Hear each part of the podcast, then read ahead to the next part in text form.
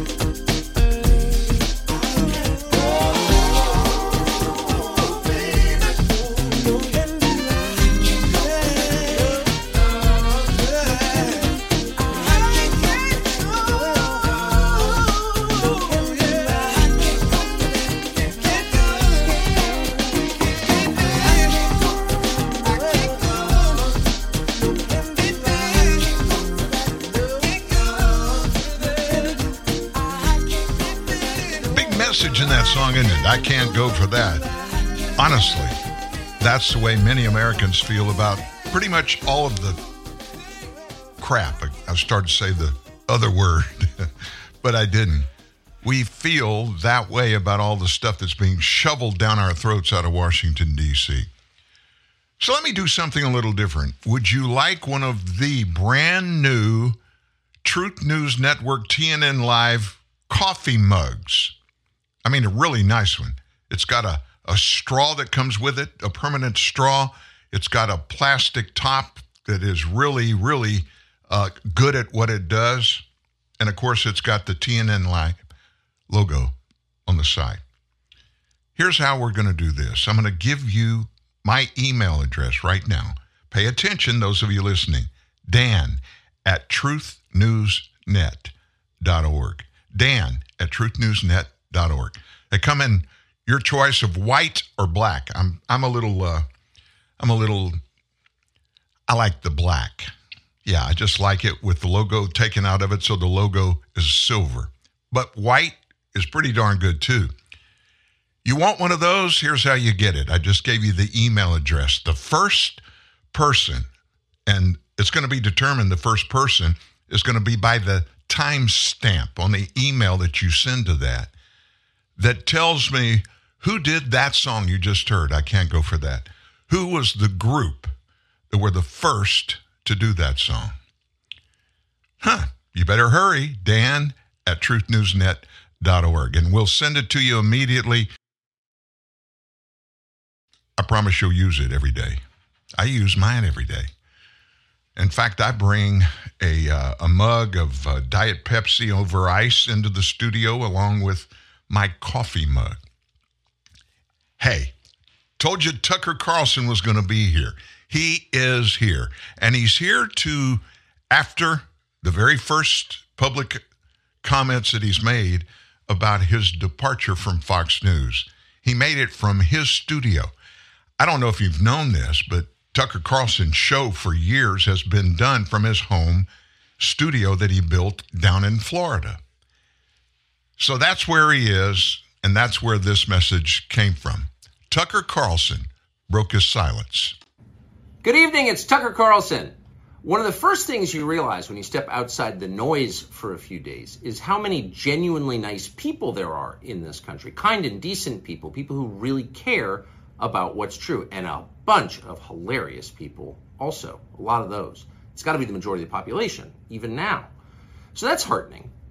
The other thing you notice when you take a little time off is how unbelievably stupid most of the debates you see on television are.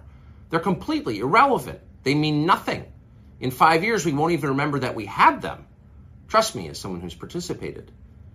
And yet at the same time, and this is the amazing thing, the undeniably big topics, the ones that will define our future, get virtually no discussion at all. War, civil liberties, emerging science, demographic change, corporate power, natural resources.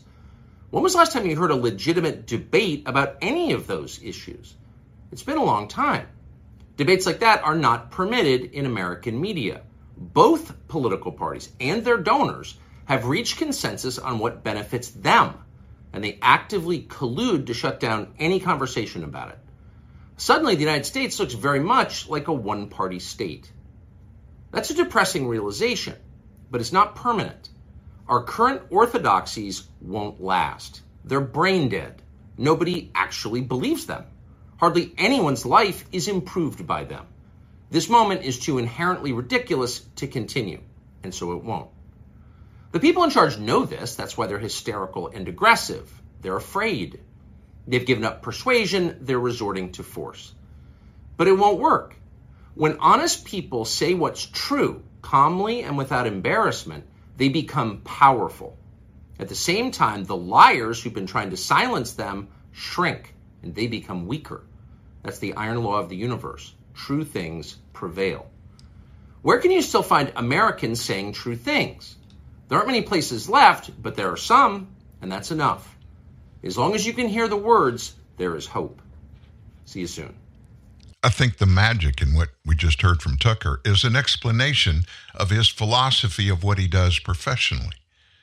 Basically, it boils down to this some people are good, some people are bad. It's up to us to get all the information and to make our own determinations about who we want to believe and who we wish to silence or at least ignore the insanity that comes from their mouths. Following his departure over the weekend from Fox, that ever grinding media rumor mill kicked into high gear. Everybody had an opinion, everybody was talking about it. High gear, whispers, they started to swirl right after it was announced that he was gone. And all of the talk is about where he's going to land. One of the contenders has already stepped forward. One America News Network, OANN. From time to time, you hear us do a um, an audio bite from one of their news stories. A good network, basically. One America News Network. It's headquartered in San Diego. They offered him already $25 million. They made it known they're seeking to hire the conservative 53 year old Tucker Carlson. It's doubtful that Tucker's going to going to bite on their offer that's floating around out there. He may be contractually constrained from taking an offer like this. And in my opinion, he's far more likely to strike out on his own. And if you were here Monday morning, you know that's what I recommended he would do. Like Dan Bongino had already done. He had a show on Rumble when Fox hired him to do that Saturday night show. Dan is one of the others that just left Fox News. He's gone too. Carlson could go that route immediately, and he could do like Joe Rogan did.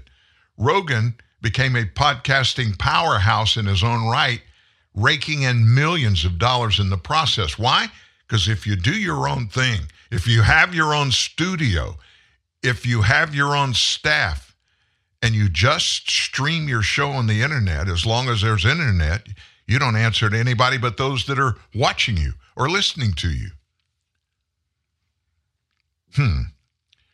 Carlson was pulling in a rumored $78 million last year alone in advertising revenue. $78 million in one year, one show, one hour a night. He's reportedly already independently wealthy. So he's likely to bide his time and consider all his options before he leaps in. I don't think Tucker's going to do that. I think Tucker wants to be back in the flow immediately, as quickly as possible. But you know what? We're all going to see, and we're going to see together. There will be da- uh, some uh, some more rumors that come back in. There are going to be some. That's the way it always happens, isn't it? But we're keeping our, our eye on it, and we'll bring you anything and everything that happens with Tucker. Everybody's going to want to know where he goes. The day after Tucker lost his Fox jobs, he started getting insults and applause from those who hate him in the media and want him gone. But he got some praise from a very surprising source, a progressive magazine, The American Prospect. I don't read it much. Why? Because it's way out there, it's far left.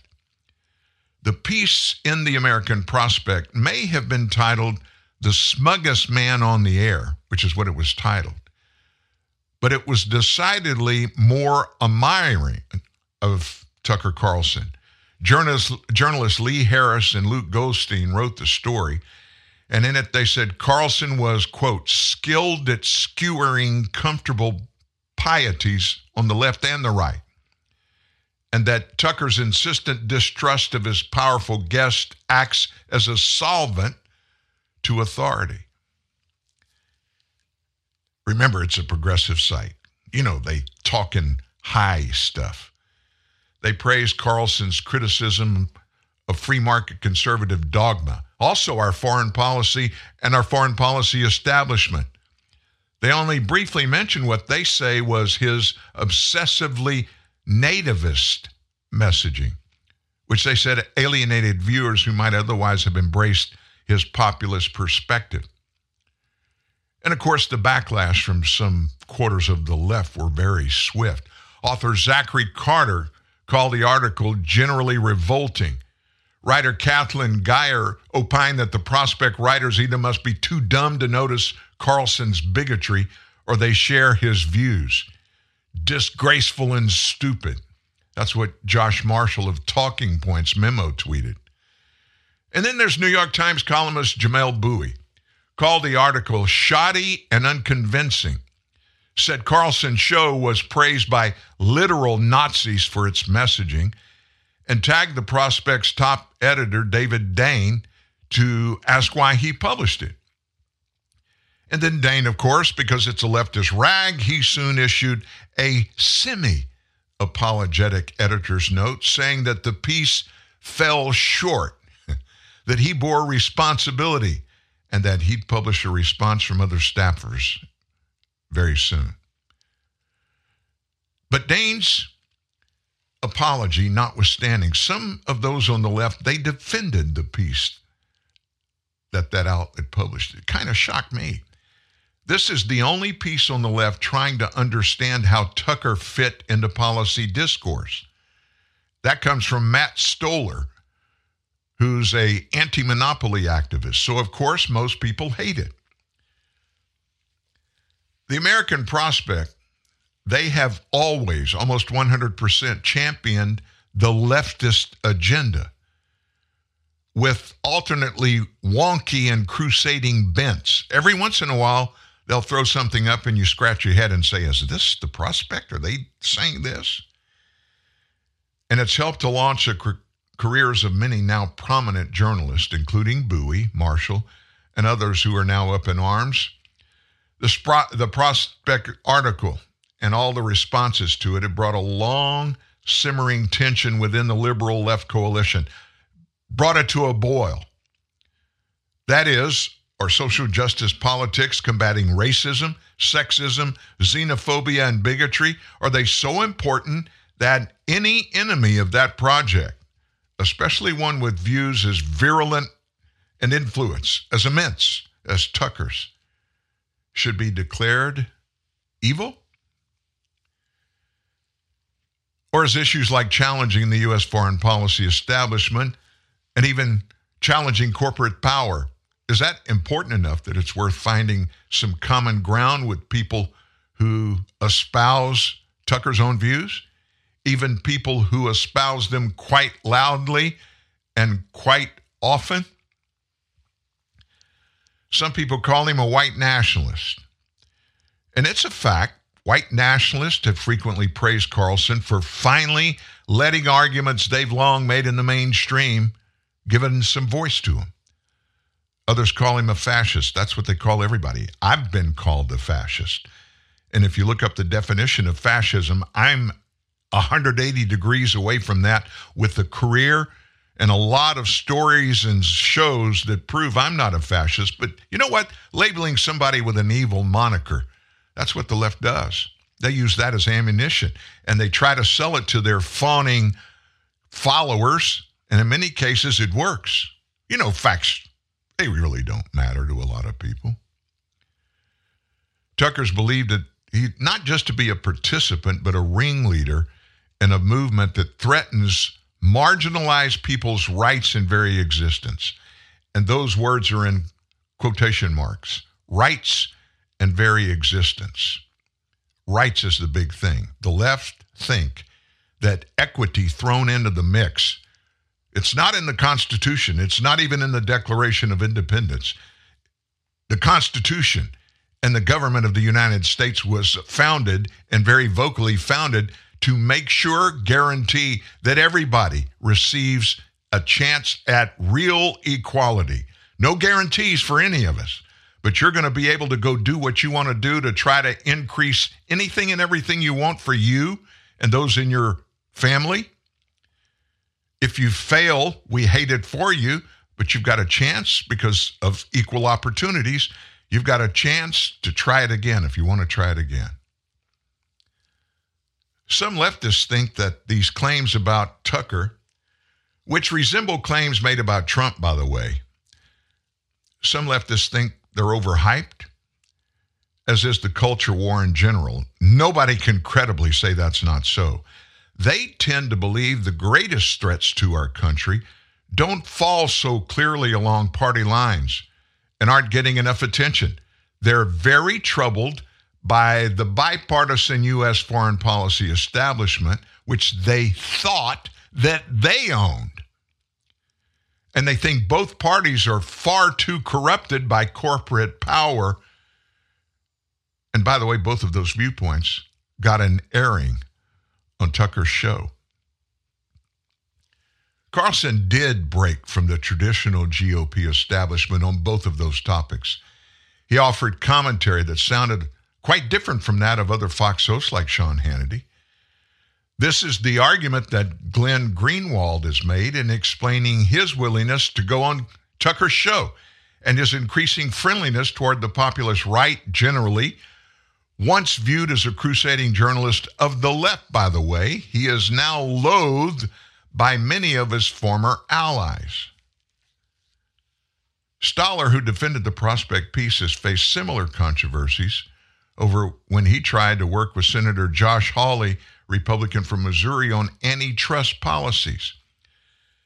But critics of all this, this viewpoint, they argue that Carlson's economic rhetoric is phony.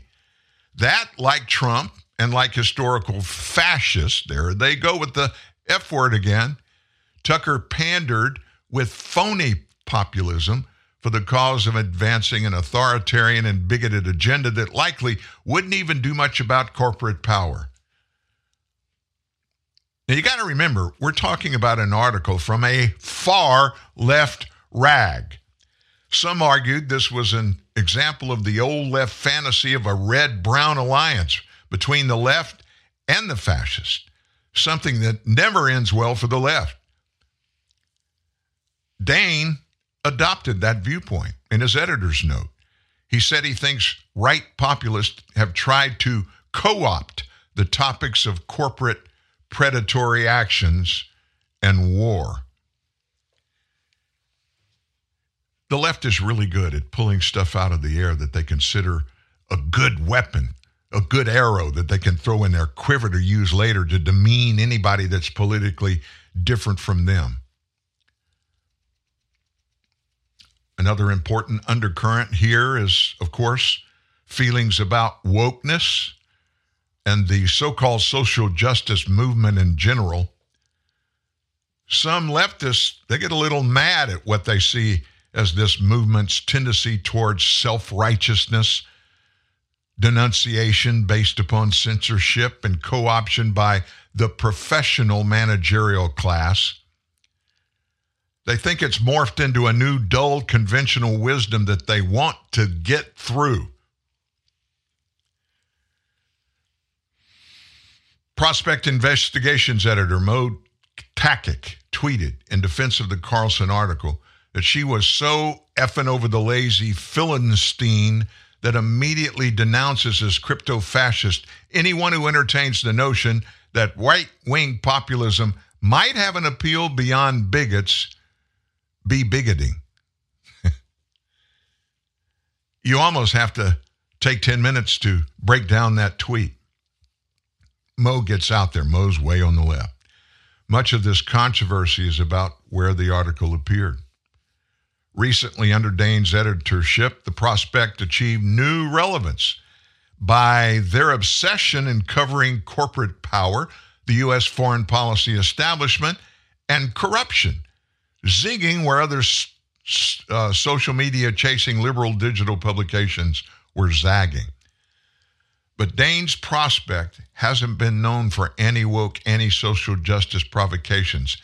And this piece was so poorly received that he felt the need to be publicly semi apologetic for it, saying he'd work hard to earn back whatever trust has been lost. Listen, this article they published about Tucker, it's got some cold hard facts in it. But most on the left, especially in the media, they don't want to listen to these ideals. They must, because of who they are and how they function and where they get their power, they must automatically, if you disagree with them, you're a fascist, you're a homophobe, you're a xenophobe, and you've got to be marginalized at anything you say or do. Period. It doesn't matter. Content doesn't matter. None of that matters. If you simply can be labeled a conservative based upon the things that you do, the things you support, the things you say, you're evil. And they just put a big Nazi swastika on your forehead. You know why they do that? It makes it so much easier for them to not have to go into the nitty gritty and try to prove they're right. If they call you a Nazi, if they call you an authoritarian, they call you a narcissist, there's no way you can counter that. It's almost like walking in a crowd and your buddy over there, Bill is his name, he's walking in the same crowd, but he's about 25 or 30 people over. And it's a big crowd. You're walking, trying to get out of, say, uh, LSU Stadium after a, a Tigers ball game. It's loud. But there may be people between you and Bill that know Bill, and they may know you or maybe not. And then you shout over the top of the crowd, Hey, Bill, have you stopped beating your wife? Well, what kind of position does that put Bill in? If he turns around and looks at you and says, I don't beat my wife, and you say again, Well, when did you stop? Everybody between you and Bill automatically think Bill beats his wife. That's where the left like to live, the one that's doing the shouting at Bill. And boy, they do that. They do it every day, don't they? Well, you heard Tucker. I think the most important thing Tucker said was the last thing he said in his speech there to us. And it wasn't really a, a speech. Um, I'm going to cue it back up and let you listen to the last thing that Tucker said last night when he posted this video. Listen to this. As long as you can hear the words, there is hope. See you soon. See you soon. Let me tell you what that tells me about Tucker. He's already decided what he's going to do and where he's going to show up. If he was sitting here today, and I've never met him, never spoke to him, if he was sitting here today and asked me my opinion, I would say, Tucker, don't ever go to work for anybody else. You don't need them. You need to go to the place where you cannot be edited by anybody on the right or the left. They can't control what you say, what you don't say, what you report on. They can't do any of that. And that means you've got to find a place financially where you can do what you do best that you've proven for years, especially the last eight or nine with Fox News in that eight o'clock spot. This is seven o'clock, isn't it? Hannity's is seven uh, is eight to nine, and Laura Ingraham's nine to ten Central Time. Okay, but find a place where you control everything, kind of like Joe Rogan. Now, he's on YouTube, but YouTube, I don't care what kind of pressure they get from outsiders. They're not going to pull him down. You know why? He makes them millions of dollars. And reportedly, Joe Rogan makes $12 million a year on his podcast. Having, having a voice about things, no matter what those things are, having a voice gives whoever is going to speak about those things, gives them an opportunity to change people's minds about anything and everything. And of course, that's the fundamental reason why those on the left are quick to call Tucker Carlson a white supremacist or fascist. Most Americans that are thinking, I mean, really adult thinking Americans, know what a fascist is, know what fascism is. And speaking the truth about anything, in fact, even walking up to the line and throwing your opinion in about something or somebody, that's not fascism. Fascism is a type of authoritarianism where there's a small centralized power that's over everything. That's not a Tucker Carlson. But when they call somebody a fascist, it's just like me screaming at Bill, Hey, Bill, have you stopped beating your wife? And everybody that listens, they think, okay, he's a white beater. So Tucker, because they don't agree, they don't like what he said, they've kind of find a way to get other people to dislike him too. The easiest way is to sell a lie. Nobody will like a fascist, right? I mean, look what the big fascist in Europe did. He slaughtered 7 million Jews. A white supremacist, the same thing. I grew up in the deep south, way south, Louisiana. I know what a white supremacist is. Tucker's anything but a white supremacist. Why did they want to label him with that? Why did they want to label Donald Trump with that? That's why Joe Biden still spews the lies and the venom about what Trump said at that uh, Charlottesville, Virginia thing that happened.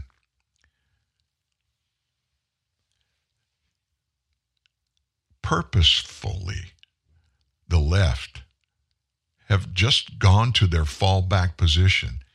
They have nothing to sell to us. There's no good in what they're promoting, none whatsoever.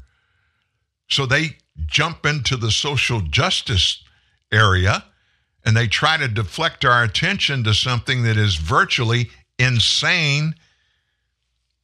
We can get into that later in the show, but they want to deflect our attention away from what's really going on and why it's really going on.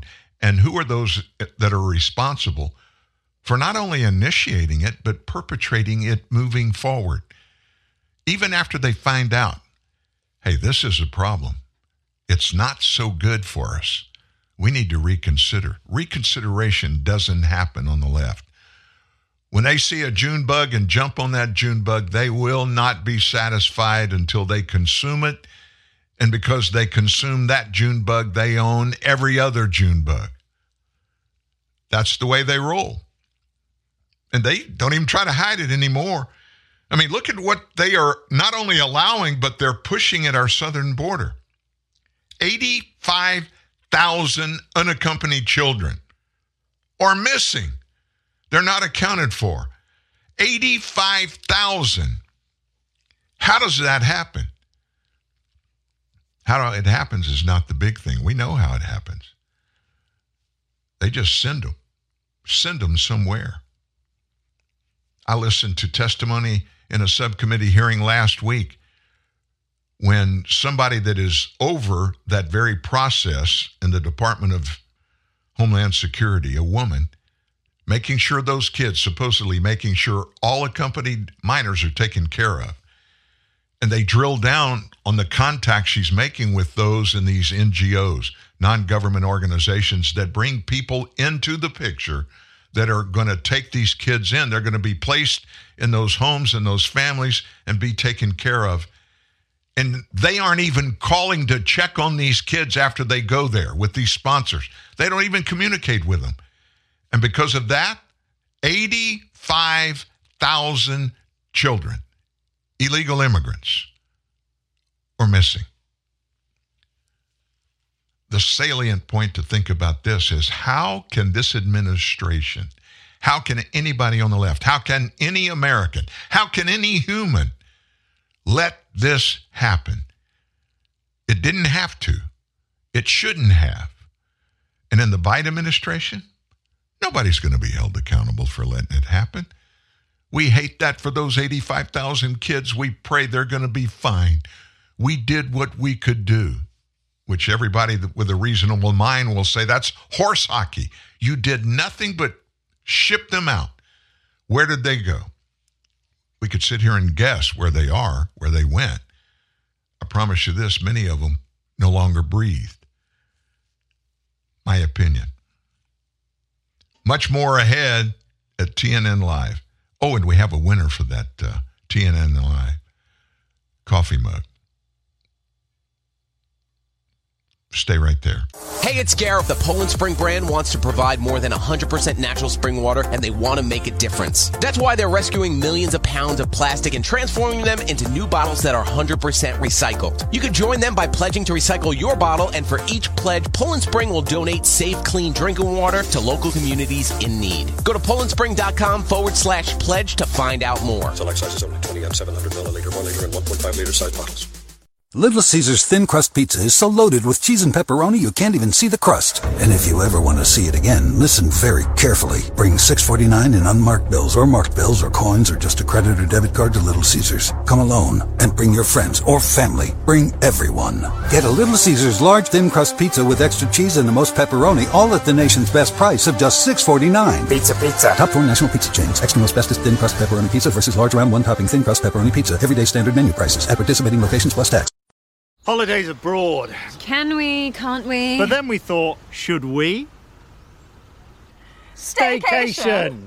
We could share a yurt. Please, no. Luckily, we've picked British Airways Holidays. Small deposit and can change if we need to. Decision made. Moonlight skinny dipping. We've booked St. Lucia. Two weeks. Did you? Why didn't we? Ah, clever you. British Airways Holidays. ATOL protected. It's time for a new year, a new you, and a new Volkswagen. Stop by D. Patrick today and check out our entire lineup, like the spacious Atlas with room for everyone, or the not so compact compact SUV, the Tiguan, and the always popular Jetta and Passat. At D. Patrick, we have a Volkswagen for every budget and every lifestyle. Check out all the Volkswagen models available at dpat.com. Make this year the best year in a new Volkswagen from D. Patrick on Green River Road.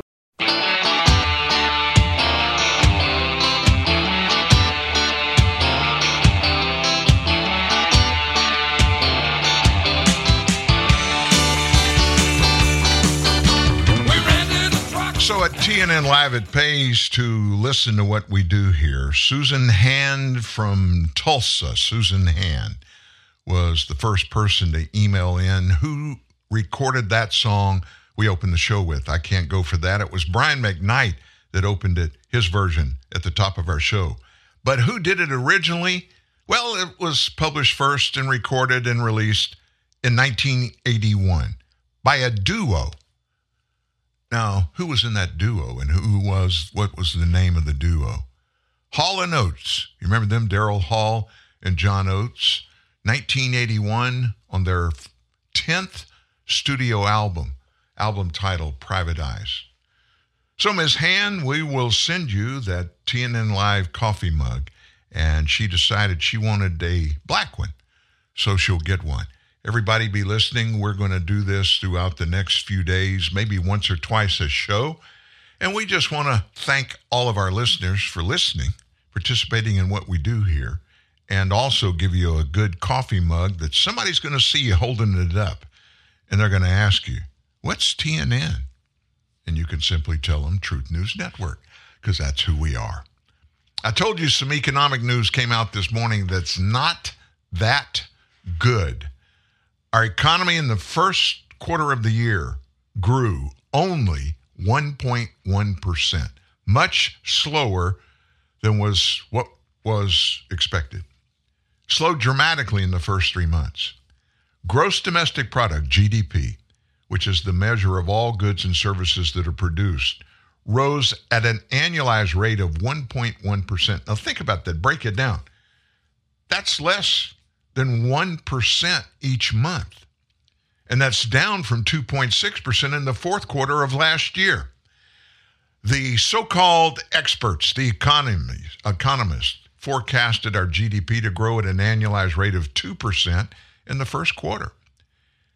The analysts cautioned that much of the growth took place in the first month of the year, thanks in part to really warm weather, but economic activity began to fall off fast in March.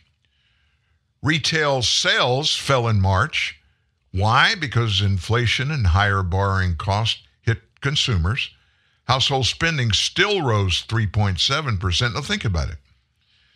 You spent 3.7% more on everything you bought, and our economy only grew at 1.1%. That's not good. The U.S. economy eked out modest growth in the first quarter on the back of strong consumer spending, but the consumer ended the quarter on a sour note, calling into question the sustainability of economic growth in this environment moving forward. That's from Morning Consult's chief economist, John Leer. Without a robust consumer, we're likely to see more volatility, less growth, uncertainty in economic activity through the end of the year. So, this steep slowdown, it was not anticipated by our government economists. Here's what I wonder those experts in our eco- economic, you know, our Department of uh, uh, Labor, people that keep up with our economic stuff, government spending, all those kind of things. I wonder if they really knew this was a probability and they just refused to even give us a thought that it might happen. Business investment plunged almost 13% between the end of last year and the beginning of 2023, which means less money in the marketplace. We think the first quarter is going to be followed by a modest outright decline in the second quarter. That marks the start of a recession, which we expect to last until the fall. We have economists, real economists, not government economists, real economists, they're saying now we're going to have a recession that will last at least until the fall. We'll have a much better idea. The extent of the credit tightening triggered by the banking crisis becomes clear. From here, economists largely expect that our economic growth is going to diminish rapidly.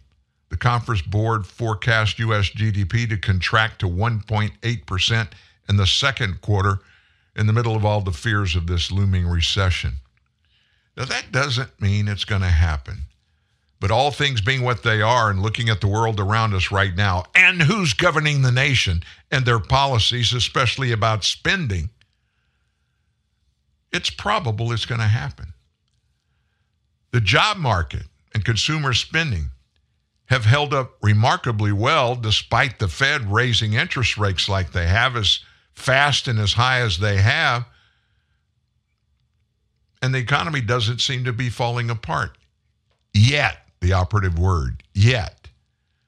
But the economy is slowing. Inflation is not anywhere near the Fed's target of 2%.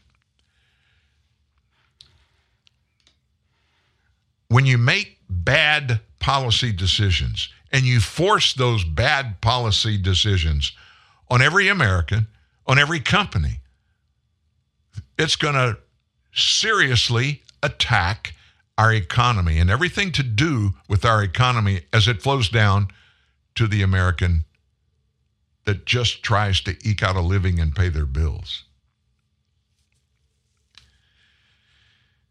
It's amazing to me how much we can just forget about, thinking maybe it's going to go away.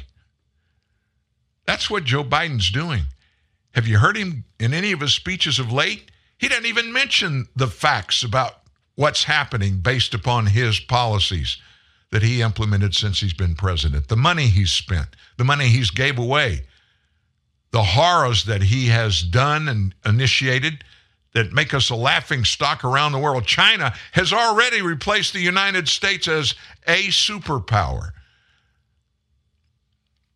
We're already out of contention when real world leaders start thinking about who they need to circle their wagons with.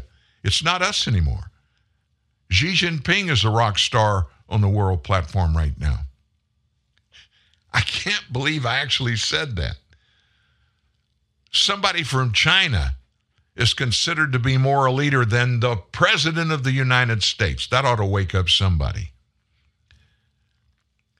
So, on that vein, there's been a verbal battle going on between GOP members in the House and the Senate and the White House about our debt limit. Oh, we're going to default on our debt like never before. It's never happened in American history. Those evil Republicans, they just want sign a blank check and give it to us at the White House so we can just go spend it however we want to. Well, it doesn't work that way. First of all, the debt limit that has to be raised is to pay for things that we've already spent. We borrowed money to do the things that we have done. And it's not we, it's what the Biden administration and Democrats have done. The spending of close to $10 trillion during the Biden administration. Can you believe that? Borrowing that much money to just give away. In a little bit, you're going to hear from Randi Weingarten, the head of the biggest teachers union. And the reason I bring that up is some of what we're doing right now and talking about right now will relate to that. And remind me if I forget to tell you about one specific thing, a really bad thing that's going on right now. And it has to do with money, it has to do with Joe Biden and exactly what we just talked about the massive spending that has pushed our inflation to a 50 year high. That's number one. Number two is we're paying more for everything we buy and consume than we have in ages, if ever. And this debt limit thing, it hasn't been a bipartisan conversation. You would think that any sitting president would want to speak to the leaders of both houses in Congress to come up with a plan. What are we going to do? We can't default on our debt, so we've got to make these payments. The payments they're talking about making is paying interest on the money we've borrowed from ourselves through the Federal Reserve. So, Kevin McCarthy, Speaker of the House, he pulled people in the House together. And yesterday, late yesterday in the evening, the House passed a bill to send to the Senate to increase our debt limit. And it has some provisions in it that Americans want and need. Last night, McCarthy was on Sean Hannity. Then you said, could we stand up for the American public that we said in the commitment to America, that we would pass the Parents' Bill of Rights? We passed that. We said when we put forth H.R. 1 that we stand firm to make our energy independent in America and build our economy. We passed that. We looked and said when we watched Washington, D.C. decriminalize every form of crime, that we stood up the first time in 30 years of Congress to do that. And you all asked me the same question what's going to happen when the Senate stops it? Well, the Senate didn't stop it, it passed it. What's going to happen when the president said beforehand, why'd you even vote on it? Because he wasn't going to sign it. He signed it. All right, joining us now with more, House Speaker Kevin McCarthy is with us. Mr. Speaker, how are you?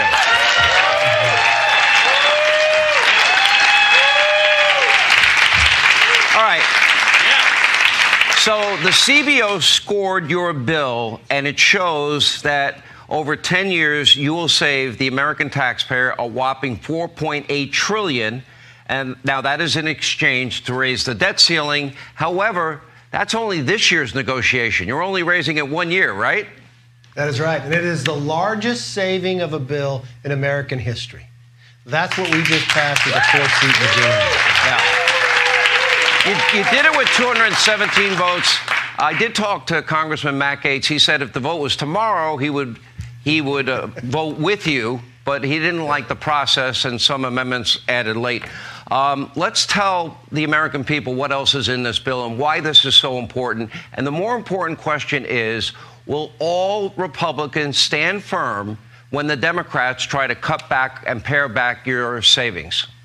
Well, I need everybody to stand firm with us, even those four who voted against it as well. What this bill is, it's limit, save, grow. You want to limit the ability to government to grow so fast like it did under Democrats going forward, so we cap the growth at 1% each year for the next 10. We save money by being smart. What we do is that money and billions of dollars sitting out there that COVID never spent, just sitting there, we claw that back so the American taxpayer can save the money. We put in work requirements to help people get jobs to move forward, help our supply chain, and get our country moving again. You know what else we do? By limiting the amount we spend, we curve inflation that makes people stronger. Then we want to grow our economy. HR1, lowering our energy cost, we lower the energy cost for all Americans, but we also create more jobs. We cut the red tape so we can build things again in America. That's just a small sampling of what we do in this bill. And we also cut 87,000 IRS agents, so government is here to help you, not go after you. Uh, that might be one of my favorite provisions, definitely. Um, I want people to understand most people may not get what baseline budgeting is, but the government yes. builds into every year an increase in every department, usually, you know, six, seven, eight, nine percent, and you are going to limit that to a maximum of one percent, correct?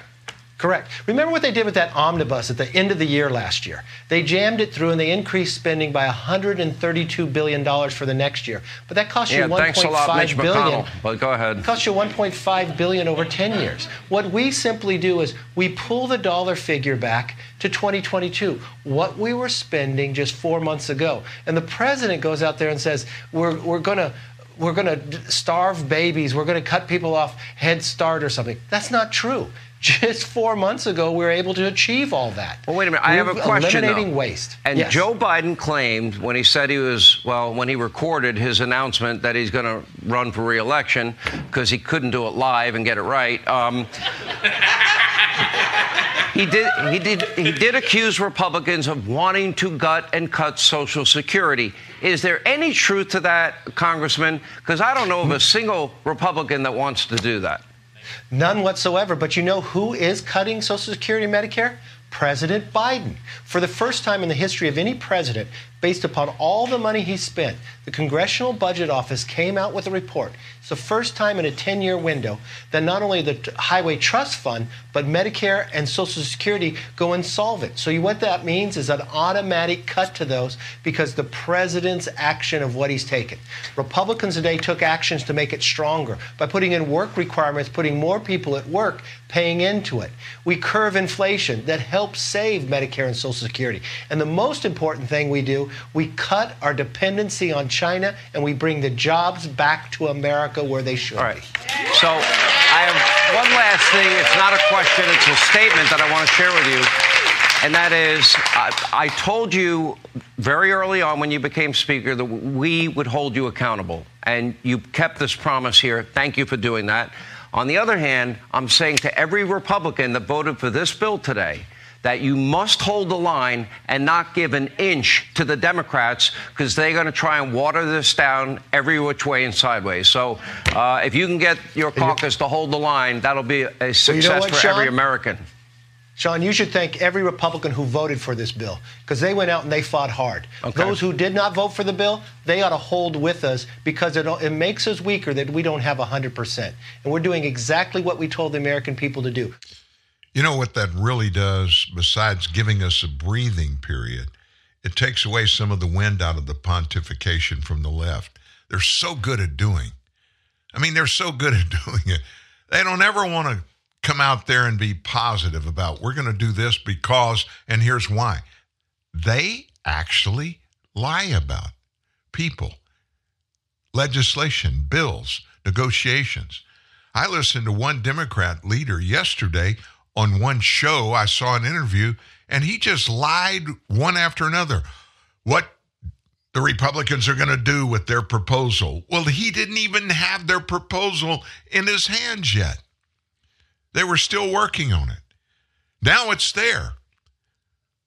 And they're still trying to lie and say it's just like when um, Mitt Romney ran, Paul Ryan with his vice president nominee, and they ran against Barack Obama and Joe Biden for their reelection bid in 2012.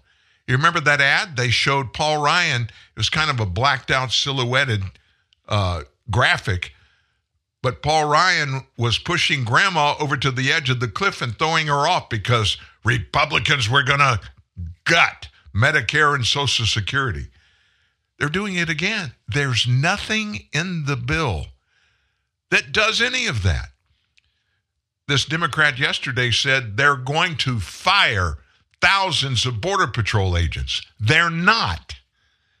They're not doing that. There's nothing even mentioned about doing that cuts in the Border Patrol control operation. In fact, there's more in there for them to use, but it comes with specific things that must be done with it. Instead of just giving Department of Homeland Security Secretary Alejandro Mayorkas a blank check and saying, go spend whatever you want to spend.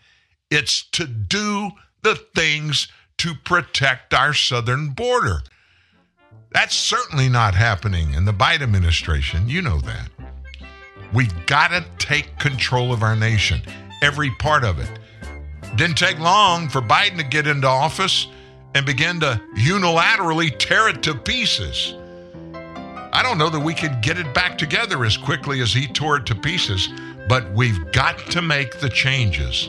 And it starts with stopping the egregious spending of this administration and this government. Those are facts. We got to listen. Talk to Dan. Call 1 37 Truth. TNN Live. The Truth News Network. Here's the latest traffic report. Looks like miles of trouble free driving with Napa Auto Parts. Your local Napa Auto Parts dealer in Modesto has a full line of quality parts for your car or truck. Napa Auto Parts keeps America running, and Modesto Auto and Truck is ready to keep your vehicle running in tip top shape for years to come. So if you think your car or truck needs help under the hood, think of Napa Auto Parts at Modesto Auto and Truck Parts, 924 G Street in downtown Modesto. 529 8342. 529 8342. Yo, some people think it don't make sense that I'm a horse whisperer. Fancy prance, yo! But you know what else don't make sense? Bye. I mean, it's good for you, but still somehow tastes amazing. Sideways fancy prance, you heard? Yeah. Clippity clop, clippity clop. Yo, I just whispered all of y'all. Too easy. Bye. Five calories, antioxidants, and tastes amazing. None of this makes sense.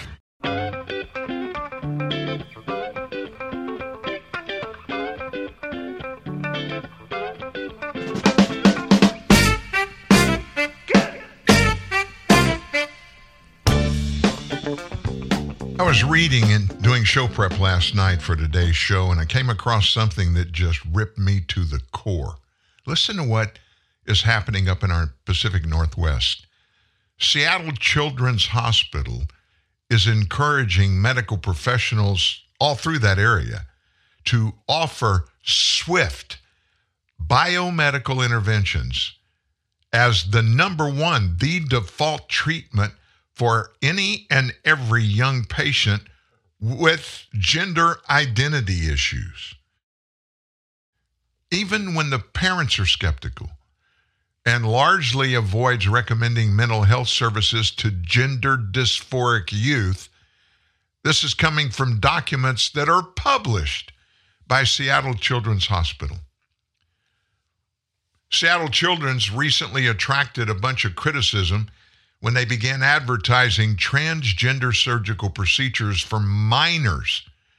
And they published several guides that instruct medical doctors on their treatment decisions that are regarding gender affirming medical care for youth. And they define what those are.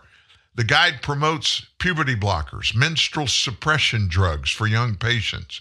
Don't list any mental health screenings as a necessary step before medications are administered, and instead they indicate mental health treatments are optional and must be sought externally. Wait a minute.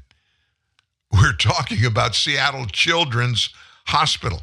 I thought hospitals is where the experts work. And I thought the people there were all committed, took an oath, that Hippocratic oath, to make sure they treat everybody based upon what the people need. I guess Seattle Children's ditched that. The most damning aspect of these documents is their repeated assertion that the gender clinic does not provide mental health services. That's from Dr. Stanley Goldfarb, who's a former associate dean for curriculum at the University of Pennsylvania School of Medicine. He's the current chair of Do No Harm, which is a not for profit that is out there trying to save our kids from butchers, like apparently live at Seattle Children's Hospital. The notion that these kids who are often depressed, anxious, even autistic, they're not provided with those services in a way that is closely linked with the activities of the gender clinic, Goldfarb said that's appalling. Children with autism are vastly overrepresented in the population of transgender identified youth. Bet you didn't know that. And mental health problems, including anxiety, depression, that lead often to attempted suicide, are very common among this demographic. A Seattle Children's Hospital guide titled, quote, Algorithm Gender Affirming Medical Care for Kids listed interest in cross sex treatments as the only necessary qualification for patients who are getting puberty blockers and cross sex hormones. That's all you got to do. Hey, we can do the surgery, but you got to do this first.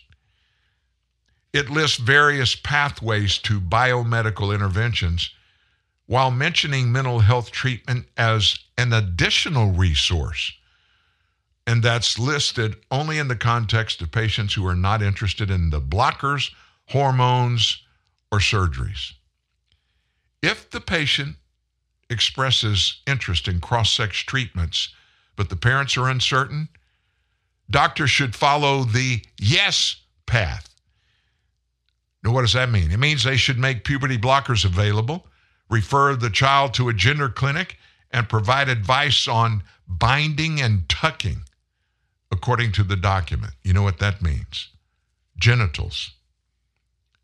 A spokesperson for the hospital told the Daily Caller News that parental consent is required for gender affirming medical care for minors did not respond to a follow up about the discrepancy between this claim and the guidance that they publish.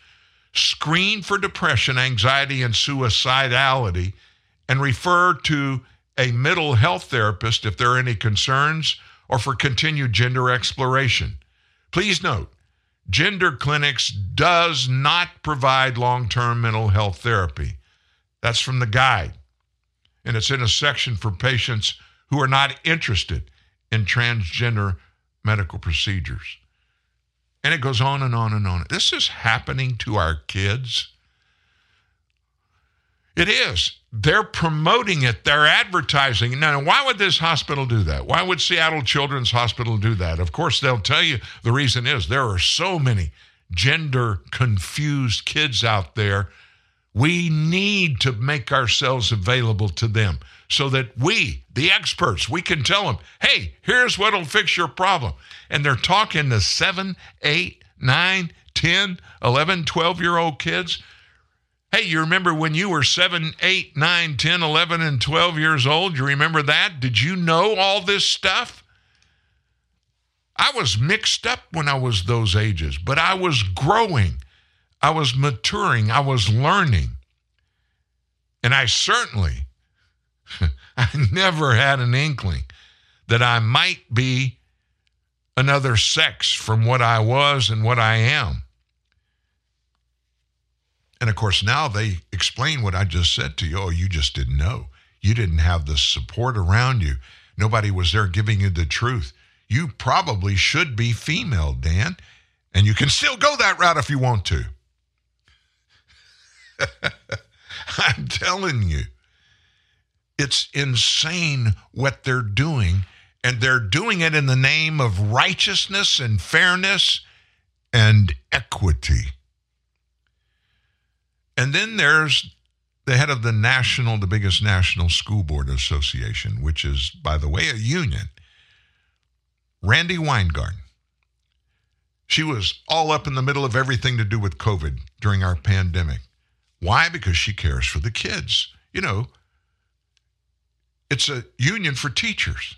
We care for the kids, our union members. We care for the kids. And it comes out that what she did, Randi Weingarten, she was locked step in hand with Dr. Rochelle Walensky at the CDC. And many of the recommendations that came out of the CDC, we discovered, were coordinated with the labor union and Randi Weingarten. Yesterday, she was called before one of the House committees. Jim Jordan grilled her on the role that patients, excuse me, parents should be having in their kids' education.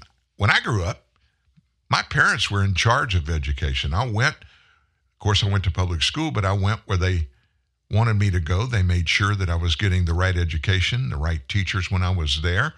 They were involved, but everything was just about me. I never heard anybody go after a teacher or talk about teachers' qualities or, you know, I, I would rather my child be in this class than this other class and my kid's not getting taught about sexuality like he should. They're not talking about gender dysphoria like they should. That was never even mentioned when I was growing up. You know, when I first started hearing about this about two years ago, does that mean I'm a white supremacist or a stupid Southerner? You can label me however you want to, but I'm a fact finder and I'm looking for facts. That's what Jim Jordan was doing in this conversation yesterday with Teachers Union head Randi Weingarten. Who cares more, Miss Weingarten? Who cares more about a child's education, the teachers union or the child's parents? I would say that um, Mr. Jordan or Representative Jordan, teachers, parents, and teachers care about kids. Obviously, parents care about their own kids more than probably anyone else, but teachers and parents are real partners in children's education. Okay, that's fine. So, so you would say, but I ask you, who cares more? You would say parents. Well, parents, parents care. Look, I'm not, I'm, I'm not here to be in a competition. Parents are so important in children's lives. No kidding. Teachers are so important in children's lives I agree. too. Why'd you, uh, why'd you repost and praise the op ed that was in the Washington Post? Uh, parents claim they have the right to shape their kids' school curriculum. They don't. Um, you posted the- that and you said this was a great piece that we should, that people should read. Head of Teachers Union praises op ed claiming parents don't have a right to shape their kids' curriculum. You really believe that? The, um, the headline of that op ed was not appropriate compared to the actual work in that op ed. The work in that op ed talked about, if you actually You read that disagree op with ed. that? You disagree with the headline then? No, I disagreed with the headline. The work in that Okay. op ed talked about how um, parents and teachers have to have a role So- so- in kids' education. So, should the headline have read, Parents claim ha- they have a right to shape their kids' school curriculum? They do? Should that have been what the headline said? I don't, uh, you know, uh, Mr. Well, let me ask you, Mr. let me just ask you straightforward. Just let me ask straightforward. Do parents have a right to shape their kids' curriculum? Parents have a right to have a role in their kids' curriculum, yes. Who are the extremist politicians? You did 25 pages of your written testimony. You had 14 pages. Your law firm had, I think, the other uh, 11. And right at the end of the main body of your written testimony, before you get into the issue of today about the consultation you guys had with the CDC, you say in this last paragraph, uh, attacks by extremist politicians have undermined teachers in schools. Well, who, are the, think- who are the extremist politicians? I think you just heard one, sir. So Miss Greene's one of them. I think. Look, Okay, that's- that's I what you think, think? when I think the issue is the culture wars that are going on in schools right now, banning books, undermining teachers. How about this statement? I don't think parents should be telling schools what to teach. You just told me a few minutes ago you didn't agree with that sentiment. Is that a statement from that's a statement from a politician? Is that extremist? I believe that parents have to have a role in kids' education. And in fact, when I was teaching at Clara Barton High School, we had parent engagement all the time. Who said this Statement? I would bring, if you, If you want me to finish, I'll finish. I, like so many other teachers, used to do, I was a high school social studies teacher. I know you were a wrestling coach. I was a high school social studies teacher. My wife I- taught, my wife taught I- our kids went to public school. I- we appreciate good teachers. Yeah, my coach, no, my high we- school coach, had a I huge mean, impact know, on my life. I know, and I honor that. Same here. But we, you know, so what I would do, and so many other teachers. But I ask as you, I ask you a specific question. I don't think parents should be telling schools what to teach. Do you know who made that statement? Um, I don't know. September 28, 2021, candidate for governor in the state of Virginia. You know who made that statement? I don't. Are you talking about Mr. McAuliffe? I am talking about Mr. McAuliffe. He made that statement. Is that extremist? Is that an extremist political statement? In fact, what I did, Mr. Jordan, was when I heard that. No, we know what you did. You endorsed him and No, did a six figure ad buy. Your when I- organization I- did 18 days later. When I did, Mr. Jordan, is when I heard that statement, I called Mr. McAuliffe and I told him I disagreed with him. But it wasn't enough to get you to not do a six figure ad buy for his campaign. Well, what the six, what the ad buy did was do what we thought Mr. McAuliffe was, which was That really same paragraph, that same paragraph on page 12. I just got a minute. I just got a minute. Same, uh, same paragraph on page 12. You say most Americans disapprove of the culture wars that have saturated education policy. Who started the culture wars? Um, I know that when you have banning of books, like a book about Well, let me Anne ask you- Frank, let me ask you a like a a- book a around about Roberto Clemente, like a book about Ru- Ruby Bridges, that's wrong. Those that who think, let me ask you this. let Those ask things question. were in Those Florida. who think boys should compete against boys in sports, or those who think boys can compete against girls in sports, which one, which side started the culture war? Which one of those positions? Sir, I am talking about when I talk about the culture wars, I am talking about things like book banning. I'm talking about things like stopping teachers from teaching honest Is it, a, history. cul- is it starting a culture war if you think uh, literature should be age appropriate? That's not. A, that's not. I Starting a believe culture that war. literature should be age appropriate too. Okay. I'm out of time. Thank you, Mr. Chairman.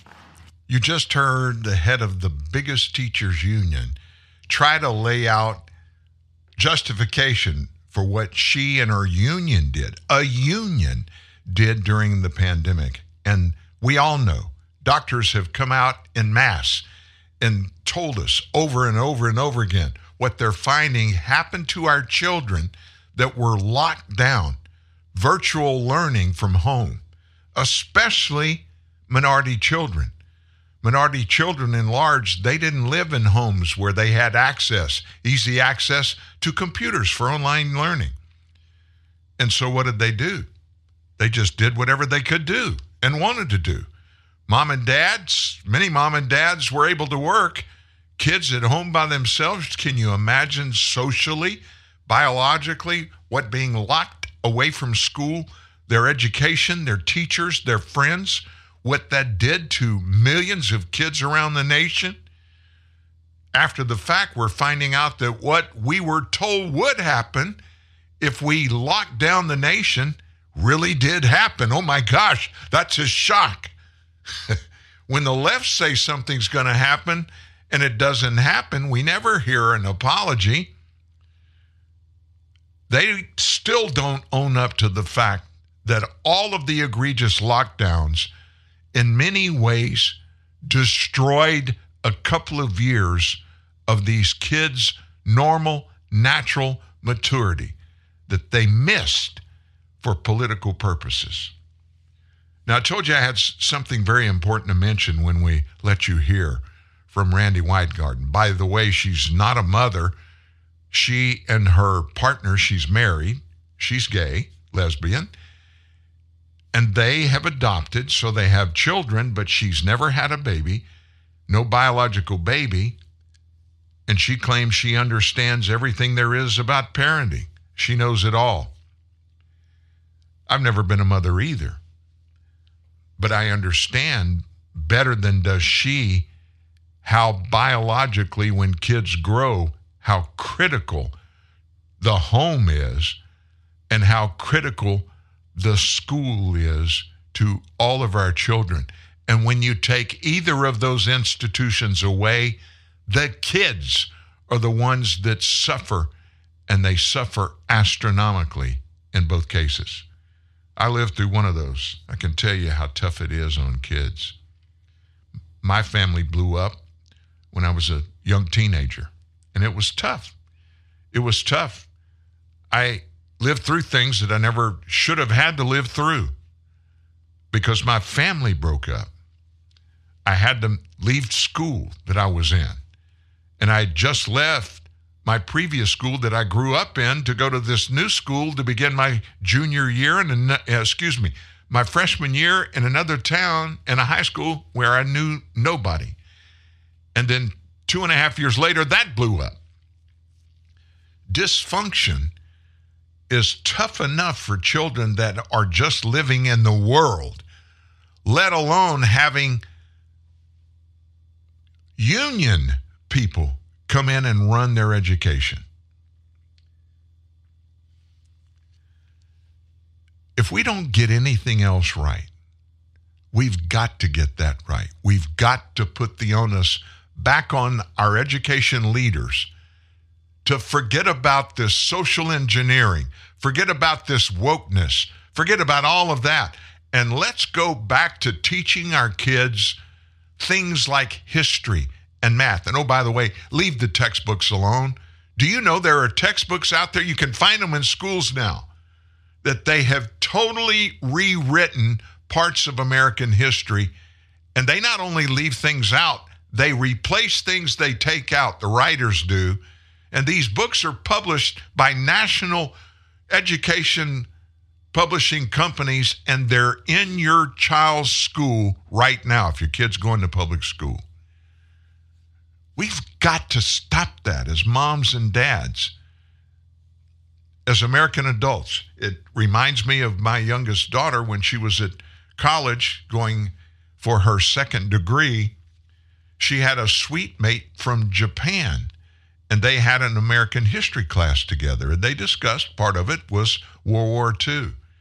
And this Japanese girl was her first time to come to the United States she really got upset when they talked about the beginning of World War II and Pearl Harbor and the Japanese bombing Pearl Harbor to start our part of the war in the Pacific. We were already at war in Europe with Germany. And she questioned my daughter and said, Why are they teaching these lies about the beginning of World War II? World War II began when the United States bombed Tokyo. That's what she was taught in school in Japan. They say we started the war by bombing Tokyo. We never bombed Tokyo for more than a year later.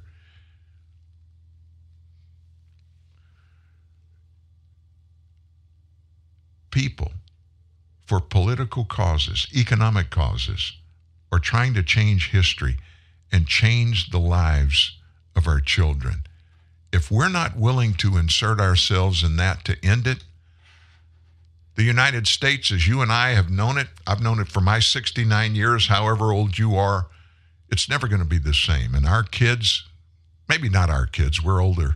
Now our kids are having kids. So our grandkids, they're going to grow up in a world that looks nothing like the reality of it is. That, my friends, should scare the bejesus out of all of us. The new Amazon Echo has everyone asking Alexa for help.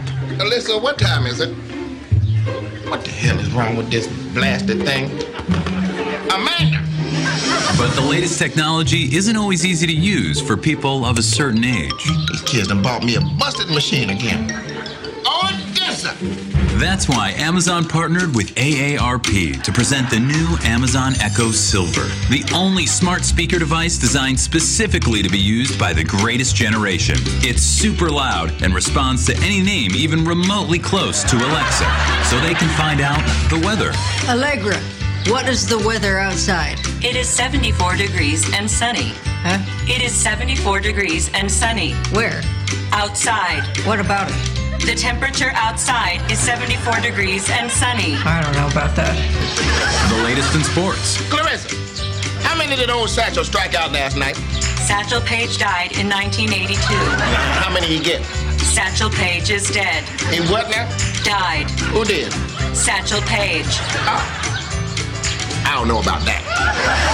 Even local news and pop culture. Anita, What them boys up to across the street?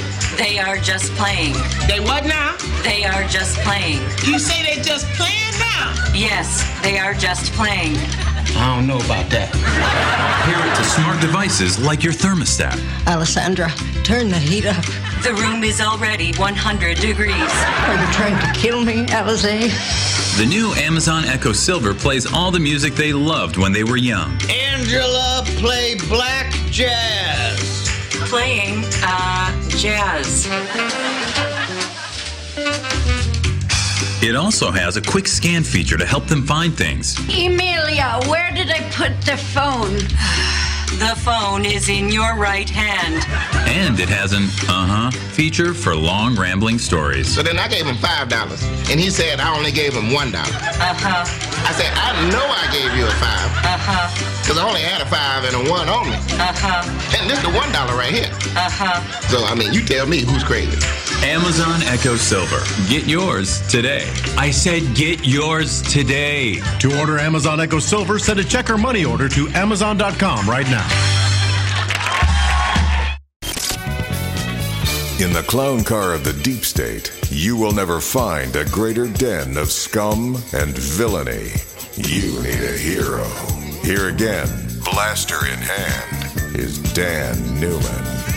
Before we get off of the school conversation, yesterday, I guess it was last night, Brian Kilmeade at Fox News, he had former Congresswoman Tulsi Gabbard from Hawaii. She was actually a Democrat when she served in Congress representing Hawaii. And just recently, she pulled out of the Democrat Party. Now, she's not a Republican. She hasn't joined any political party but she is somebody that thinks through policies. And I have a lot of respect for her for that reason. But they got on the topic of the language that is being forced down the throats of students by teachers and administrators in our public schools. And it sounds like a word salad. And I can only imagine how it's impacting our kids. Listen to Kilmeade and Gabbard. Meanwhile, this story is important. Elementary schools are now indoctrinating kids with gender ideology. Now, a school district in Vermont, it's called the Essex Westford School District, just sent out this memo to fifth grade parents. Quote, we will be using the following language with students person who produces sperm in the place of boy, person who produces eggs in the place of girl. So you can't say boy or girl anymore to fifth graders. This is nuts. Tulsi Gabbard is a former presidential candidate. Fox News contributor joins us now. Tulsi, your reaction to what's happening in Vermont. This is crazy. Brian, th- this is insane. You know, when I see stuff like this, I keep thinking, okay, somebody's going to jump out and say, this is a prank. This is all just a joke. This is all just some big social experiment to test and see who is actually going to fall for this insanity under social pressures just to get along and not be ostracized, and who is going to have the courage to stand up and say what is obviously clear, which is this is literal insanity, but hasn't happened yet, and it's not going to happen because this is happening. It's real, and there are very real, serious consequences.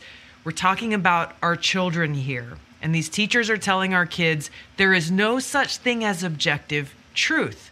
The truth is whatever you want it to be, whatever you feel it should be, and whatever those in power tell you the truth is.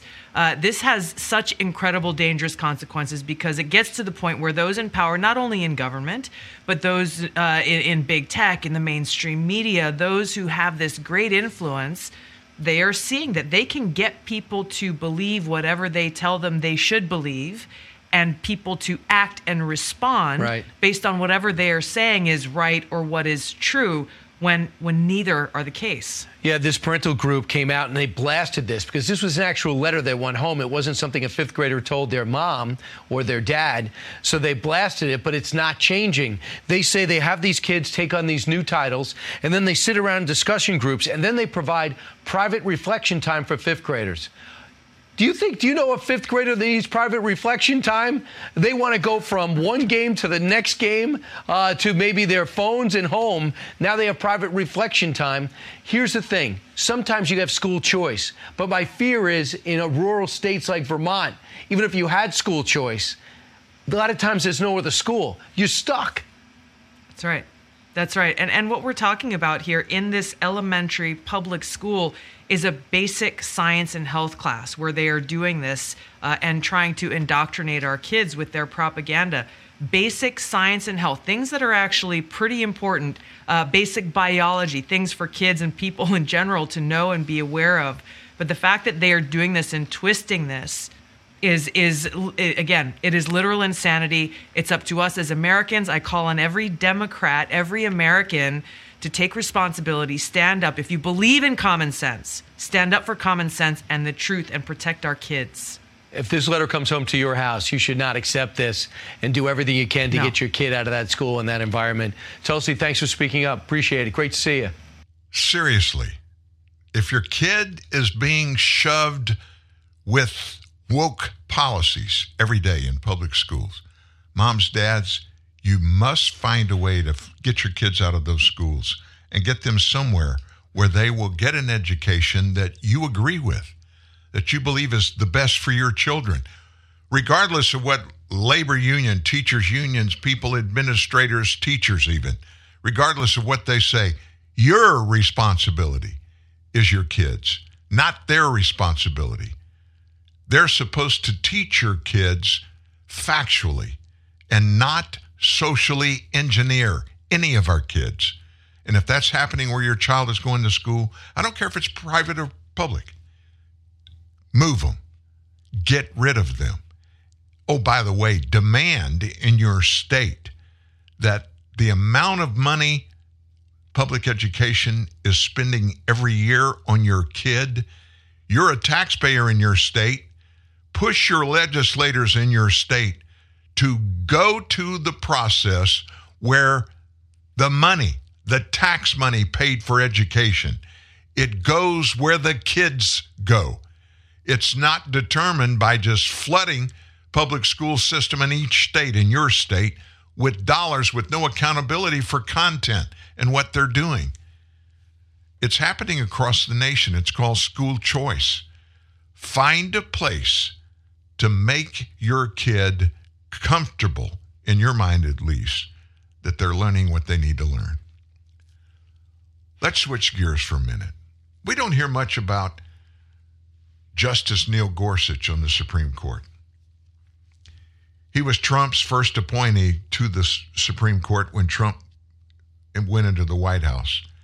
A published was uh, published. A story was published Tuesday that included a claim that Justice Neil Gorsuch made an error. Oh my gosh, somebody made an error. A Supreme Court justice goofed up. His error was not disclosing who purchased the property that he was part owner of. However, the store quickly attracted criticism after some legal experts and some commentators argued Politico misrepresented key parts of Gorsuch's financial disclosures.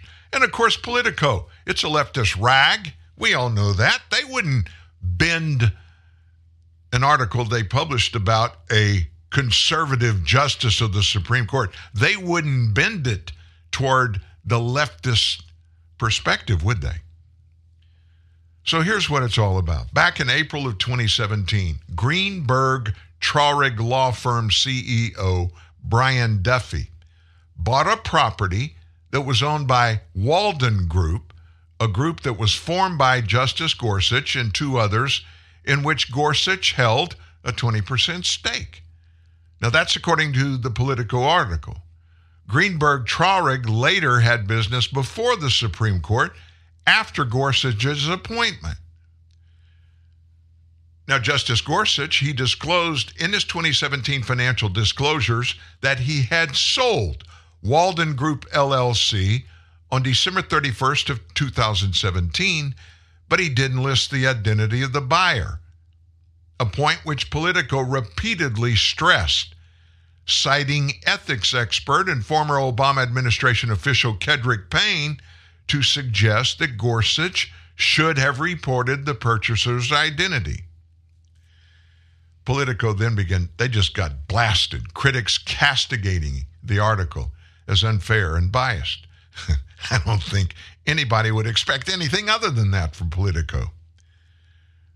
the reporter failed to mention that her so called nonpartisan source was actually, uh oh, here we go, a senior Obama administration political appointee named Mike Davis, who's founder and president of the Article 3 Project and former Gorsuch law clerk. Neither the reporter nor her Obama political appointee source cited any statute or any other legal requirements before reporting their incorrect legal take about Justice Gorsuch. Stephen Gillers, New York University professor, told the New York Times that Gorsuch was under no legal obligation to report the buyer of the property. This is just a, another garbage hit job. Garrett Ventry, former Senate Judiciary Committee aide, said. Justice Gorsuch disclosed the amount of the sale on his 2017 financial disclosure. He never met or had any relationship with the purchaser, who even confirmed that for Politico before they published the article. And the purchaser is a Democrat donor who has maxed out giving to Clinton and Kirsten Gillibrand. Besides that, following a thread by lawyer Thomas Crown, legal experts were quick to argue Politico likely confused the sale of the property with the disposition of Gorsuch's stake in Walden Group, LLC, which would mean there was no counterparty in the transaction that Gorsuch could even disclose. Politico confuses Walden Group's sale of property with termination of Gorsuch's interest in Walden Group there was no counterparty to report on the latter. Ed Whelan, the Ethics and Public Policy Center's Antonin Scalia Chair in Constitutional Studies. In other words, here's another leftist rag. It's one of the biggest one, Politico, headquartered up in the Northeast, where all of the left have pretty much total control over the legacy media, which has just simply become a mouthpiece for Democrats, especially the far left, Politico came up with something that they thought they could turn into a successful hit job on a conservative justice on the Supreme Court. And so they published it. I guess they were thinking nobody was going to come out and confront them with the facts. And the only reason I brought that to your attention is how many millions of people that are in the tank Politico readers, how many of them listen to the facts that came out that debunked this story about Gorsuch? How many of them went around telling the, the people in their circle, Did you read Politico? Neil Gorsuch, he violated ethics of the Supreme Court. He didn't disclose who he sold that piece of property to. And they still believe the story rather than getting the facts. I'm not going to teach you anything. I'm not going to pound you over the head, but that's why I tell you everything you hear here and anywhere else, everything you see, you watch, you read, if it's important, it seems important to you, find out if it's true. And if it isn't, mark it off, ignore it, because then you'll have the factual perspective. Facts are something that uh, our current president doesn't deal with very successfully. He lied on Tuesday, got busted in one. Not a big deal. But anyway, if you lie about one thing, don't you think you're going to be lying about other things? That's what most of us would think. Biden lied about his birth. He claimed he was born in the same hospital where his granddad died just two weeks before he was born. He was speaking at North America's Building Trades Unions Legislative Conference at the Washington Hilton. He lied about his birth, one of many lies throughout the years. He said, My grandpop, who I never met, died in the same hospital I was born in two weeks before I was born. My grandpa was, as they say in Maryland, from Balmer. However, the Biden family lineage says something different. Biden's grandfather died in September of 1941 in Baltimore. And that's according to the Baltimore Sun. They would know. Joe Biden was born November 20th, 1942, in Scranton, Pennsylvania. Okay, Grandpop, as he called him, was born, excuse me, died in September of 1941 in Baltimore. Biden was born November 20th, 1942 in Scranton. The president's statement, that's just one example of a bunch of lies he's told. He claimed in 2022 his grandfather was an All American football player. According to the RNC's research team, Biden's statement's another made up story. My grandfather, Ambrose Finnegan, would really be proud of me right now. I'm not joking, he would. By the way, he was an All American football player. That was October 20th of last year.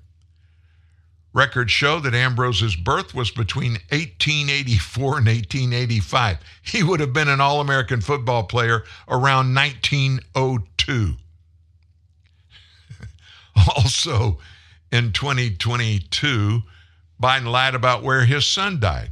He told an audience in Colorado on October 12th his late son, Bo, lost his life in Iraq. I remember when Bo actually died from cancer. It happened at Walter Reed National Medical Center in Maryland in 2015. And there are whoppers. We could go on and on all afternoon, even, about what Biden lied about. He falsely claimed he's never spoken to Hunter Biden about his family business. In 2018, Biden left Hunter Biden a voicemail about a business deal with Chinese energy giant CEFC. That voicemail from the president, who said he's never talked to Hunter about anything to do with business, it directly contradicted Biden's statement in 2019 that he and his son had never spoken about the family's correct business schemes. And even after that, layer after layer of lies about it were debunked. He had all kinds of meetings, even White House meetings, dinner meetings with Hunter Biden's overseas partners and overseas business stuff. Ah, it's no big deal. Sounds good sometimes if you lie instead of telling the truth. And I think that's probably why most people do lie. ATF Director Steve Dettelbach, who, when he went through the confirmation hearings in, in the Senate, he almost did not get confirmed as ATF Director. He was asked yesterday whether the agency was going to prosecute people who violated its brand new pistol brace rule and did so, violated it accidentally. What is this rule about? Well, it requires owners to register any pistols that have braces.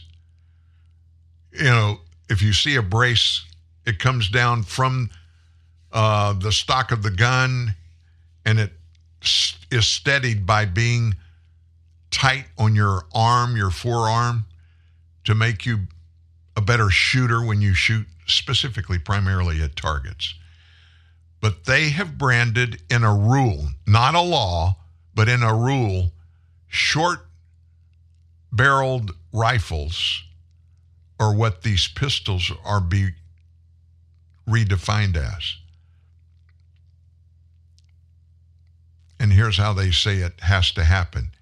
Any one of these, designed or redesigned, made or remade, and intended to be fired from the shoulder as a rifle, those are classified as illegal. Republican Texas Rep Troy Nehls said he viewed the rule as a direct assault on law abiding Americans' Second Amendment rights, and he's asking Dettelbach what enforcement mechanism the ATF would use to fine or even possibly sentence people to jail if they don't comply or aren't aware of it. And this was during a House Judiciary Committee hearing on ATF oversight. ATF's mission remains focused on protecting the American people from violent crime. We target our resources toward violent people who, now this is Dettelbach talking, with Nehls cutting him off. Nehls questioned what the ATF would do if he or millions of others hypothetically failed to comply with this rule. And that prompted Dettelbach to mention the ATF's violent crime focus once more. Nehls had said that stabilizing gun braces were originally created for wounded and disabled Americans who often use them. The ATF says the new rule does not affect pistol stabilizing braces, quote, objectively designed and intended as a stabilizing brace for use by individuals with disabilities and not for shouldering the weapon as a rifle. I just want the American people, everybody to understand you're going after veterans, individuals like myself, and this is Congressman Nell speaking, like this guy, with the resources they currently have. He pointed to a picture of a man in a wheelchair holding one of these firearms. Honestly, folks, most murders are committed not with rifles, they're committed with semi automatic handguns, pistols. There are bad people out there that they opt for to own what the Biden administration and de- Democrats have used as their number one talking point against the Second Amendment. Those weapons of war, those semi automatic rifles. There are people killed with every kind of handgun. There are people killed. There are thousands of people that die every year being beat with a hammer. Oh, and what about some driver drunk killing somebody? Somebody getting killed, it doesn't matter what the weapon is that caused that death, whether it's a car whether it's a hammer, whether it's a baseball bat, a handgun, or a rifle, it's not the weapon that does the killing. There's not a weapon alive that can get up on its own and go beat somebody to death or shoot somebody in the head. It takes a human being. And murder, shooting somebody, that's a choice that people make. Wouldn't it be interesting if somebody in the Biden administration would sit down with the president and say, look, you're fighting a losing battle. The Supreme Court, through generations, has confirmed over and over and over again every American, they have the right to legally own a gun, period. And keep it personally, period. There's no way around that. Why don't we start talking about how we can prevent these people that are prone to be one of those who will use a weapon of war, as they call it. It's not a weapon of war, but they say it is, to stop those people from killing. Whatever reasons they're prone to do that. Why don't we just address those? Prevention rather than trying to destroy the Constitution. We didn't talk much, haven't said too much in the last few days about what's going on in, uh, in Africa. Sudan, Khartoum, their capital, it's getting ripped apart. Moments Marines folded the flag at the U.S. Embassy in Khartoum yesterday before 100 elite troops were evacuated, Democratic staff. Now, they took everybody out, those 100 elite troops and uh, diplomatic staff, but they left 16,000 desperate American citizens in Sudan. Two of those Americans that have been left have already been killed. 16,000. Marines were shown at the U.S. Embassy in Khartoum folding the national flag in this war torn capital before 100 elite troops were evacuated along with diplomatic staff that are there. Pictures showed the flag being lowered by the Marine Security Guard detachment at a flag folding ceremony. The ambassador to Sudan, John Godfrey, oversaw those proceedings. The U.S. and African nations were racing to secure an extension of a ceasefire in Sudan on Thursday of last week, with 16,000 American citizens still trapped in the country. Two U.S. deaths resulting from the conflict, and it's only been going on 12 days. On Saturday, our embassy in Khartoum suspended operations and ordered its staff to leave the country. In a security alert Tuesday, two days ago, the State Department reiterated that due to the uncertain security situation in Khartoum and the closure of the airport, It's not currently safe to undertake a U.S. government coordinated evacuation of private U.S. citizens. Well, they they airlifted their embassy staff. While they did that, there were no plans to give similar evacuations for potentially thousands of Americans that are still in Sudan. Instead, it provided details on border crossings that are available and the requirements needed at each location. It cautioned the fighting continues and that many routes are dangerous and unpredictable. In other words, hey, look, we're not going to do what we committed to do when we took, all of us took our oaths of office to protect the nation and American citizens, to protect them. Oh, we're going to protect a few of them. Well, who are you going to protect? Those people that work for us. You know, those on the left, the diplomats. Those are much more important than those 16,000 everyday American citizens. They made a decision to go there on their own. They just need to take care of themselves. That's exactly what it is. American citizens who get to Port Sudan overland and can take a ferry to Jeddah will be assisted by the U.S. consulate there. But right now, the U.S. Assistant for Americans is limited to phone and virtual help. Now, the U.S., we could send some Navy ships to Port Sudan to ferry Americans back to Jeddah or some other location where they could then get transportation back to the U.S. But officials say this would depend on the security situation and whether it is safe for ships to dock. Can you believe this is actually happening? Can you imagine? Let me just let me just roll it back in time. Can you imagine Ronald Reagan letting that happen? He wouldn't. His predecessor would and did, by the way. He left a bunch of Americans that had been kidnapped in Iran for a year. Jimmy Carter did. And Reagan, when he was campaigning before he was elected, when he got elected in November, he got up and he warned Iran what was going to happen if they didn't let those Americans go. That was in November. He gets inaugurated in December, excuse me, in January. The day that he, Ronald Reagan, was inaugurated, Iran released these 100 plus hostages. Do you think these rebels in Khartoum give a rip about what Joe Biden and his administration will do to them? They know nothing's going to happen. Now, we're told the U.S. has developed other options to get out, like opening a temporary consulate in Port Sudan, beefing up its consulate in Jeddah to help Americans as they arrive in Jeddah, or using a nearby airfield that other European countries have used to fly their citizens out. Novel idea. Why don't you get planes to those and that airstrip and fly our Americans out?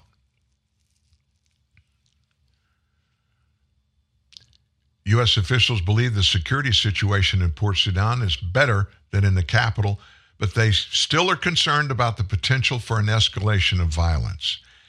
16,000 people, you think these rebels are just going to come in and, oh, hi, how you doing? Pat them on the back?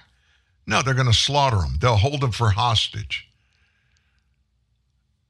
This is not a civilized group of rebels, folks. They slaughter their own people without even thinking about it.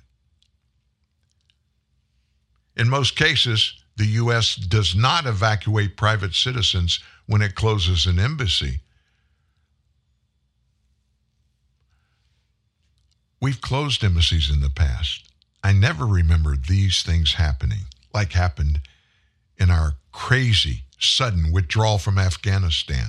Hundreds of Americans are still there more than a year later, hiding from the Taliban, hoping they're going to be able to get out. The only way people have gotten out is when patriots privately have put evacuations together and have gotten a hundred plus people out of Afghanistan. And they had to do that because the Biden administration won't do anything. They just basically wash their hands of it. Great leadership there, right? Yeah, right.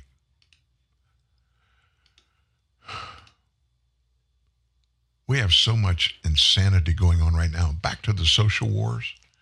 There's a bill in the Minnesota legislature right now. Democrat state representatives put it out there. And if it's passed and signed into law, it could end the exclusion of pedophilia from legal protections of sexual orientation in state law. And what does it mean? The state has an existing anti discrimination law, and it excludes sexual attraction to children from legally protected sexual orientations. But this bill that's titled HF 1655 would remove that exclusion.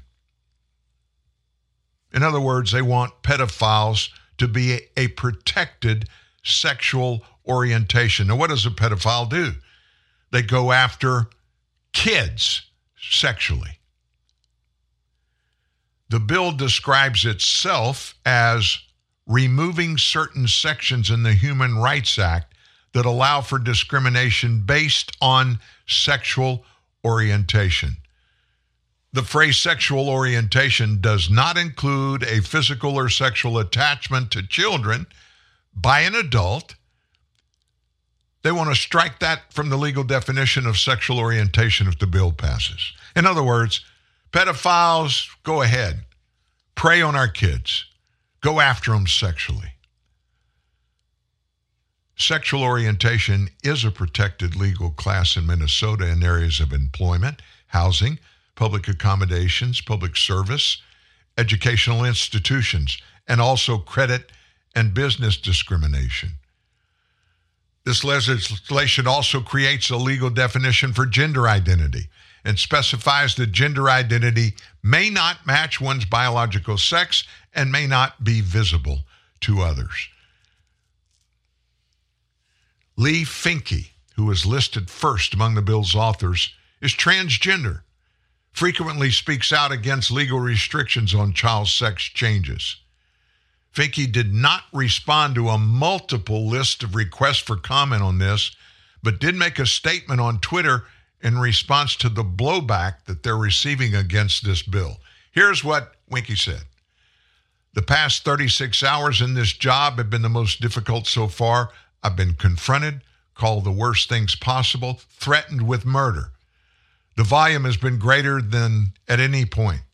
All for a lie told about a small bill that changes nothing about sexual orientation. So much cruelty. For what? For a one minute floor debate on a two line amendment that received a unanimous vote. Literally. No. Controversy.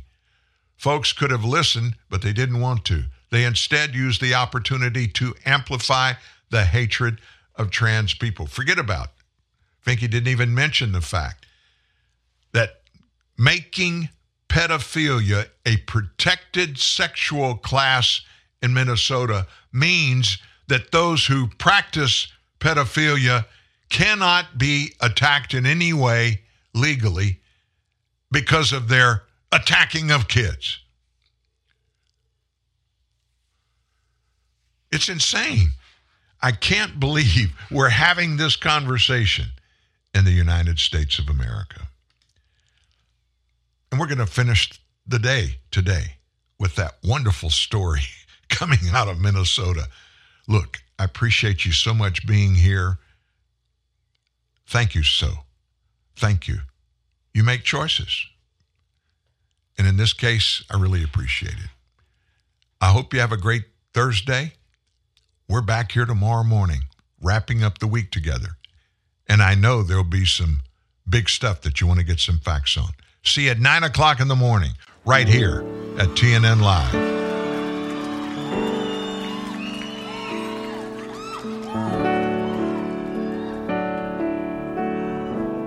You spend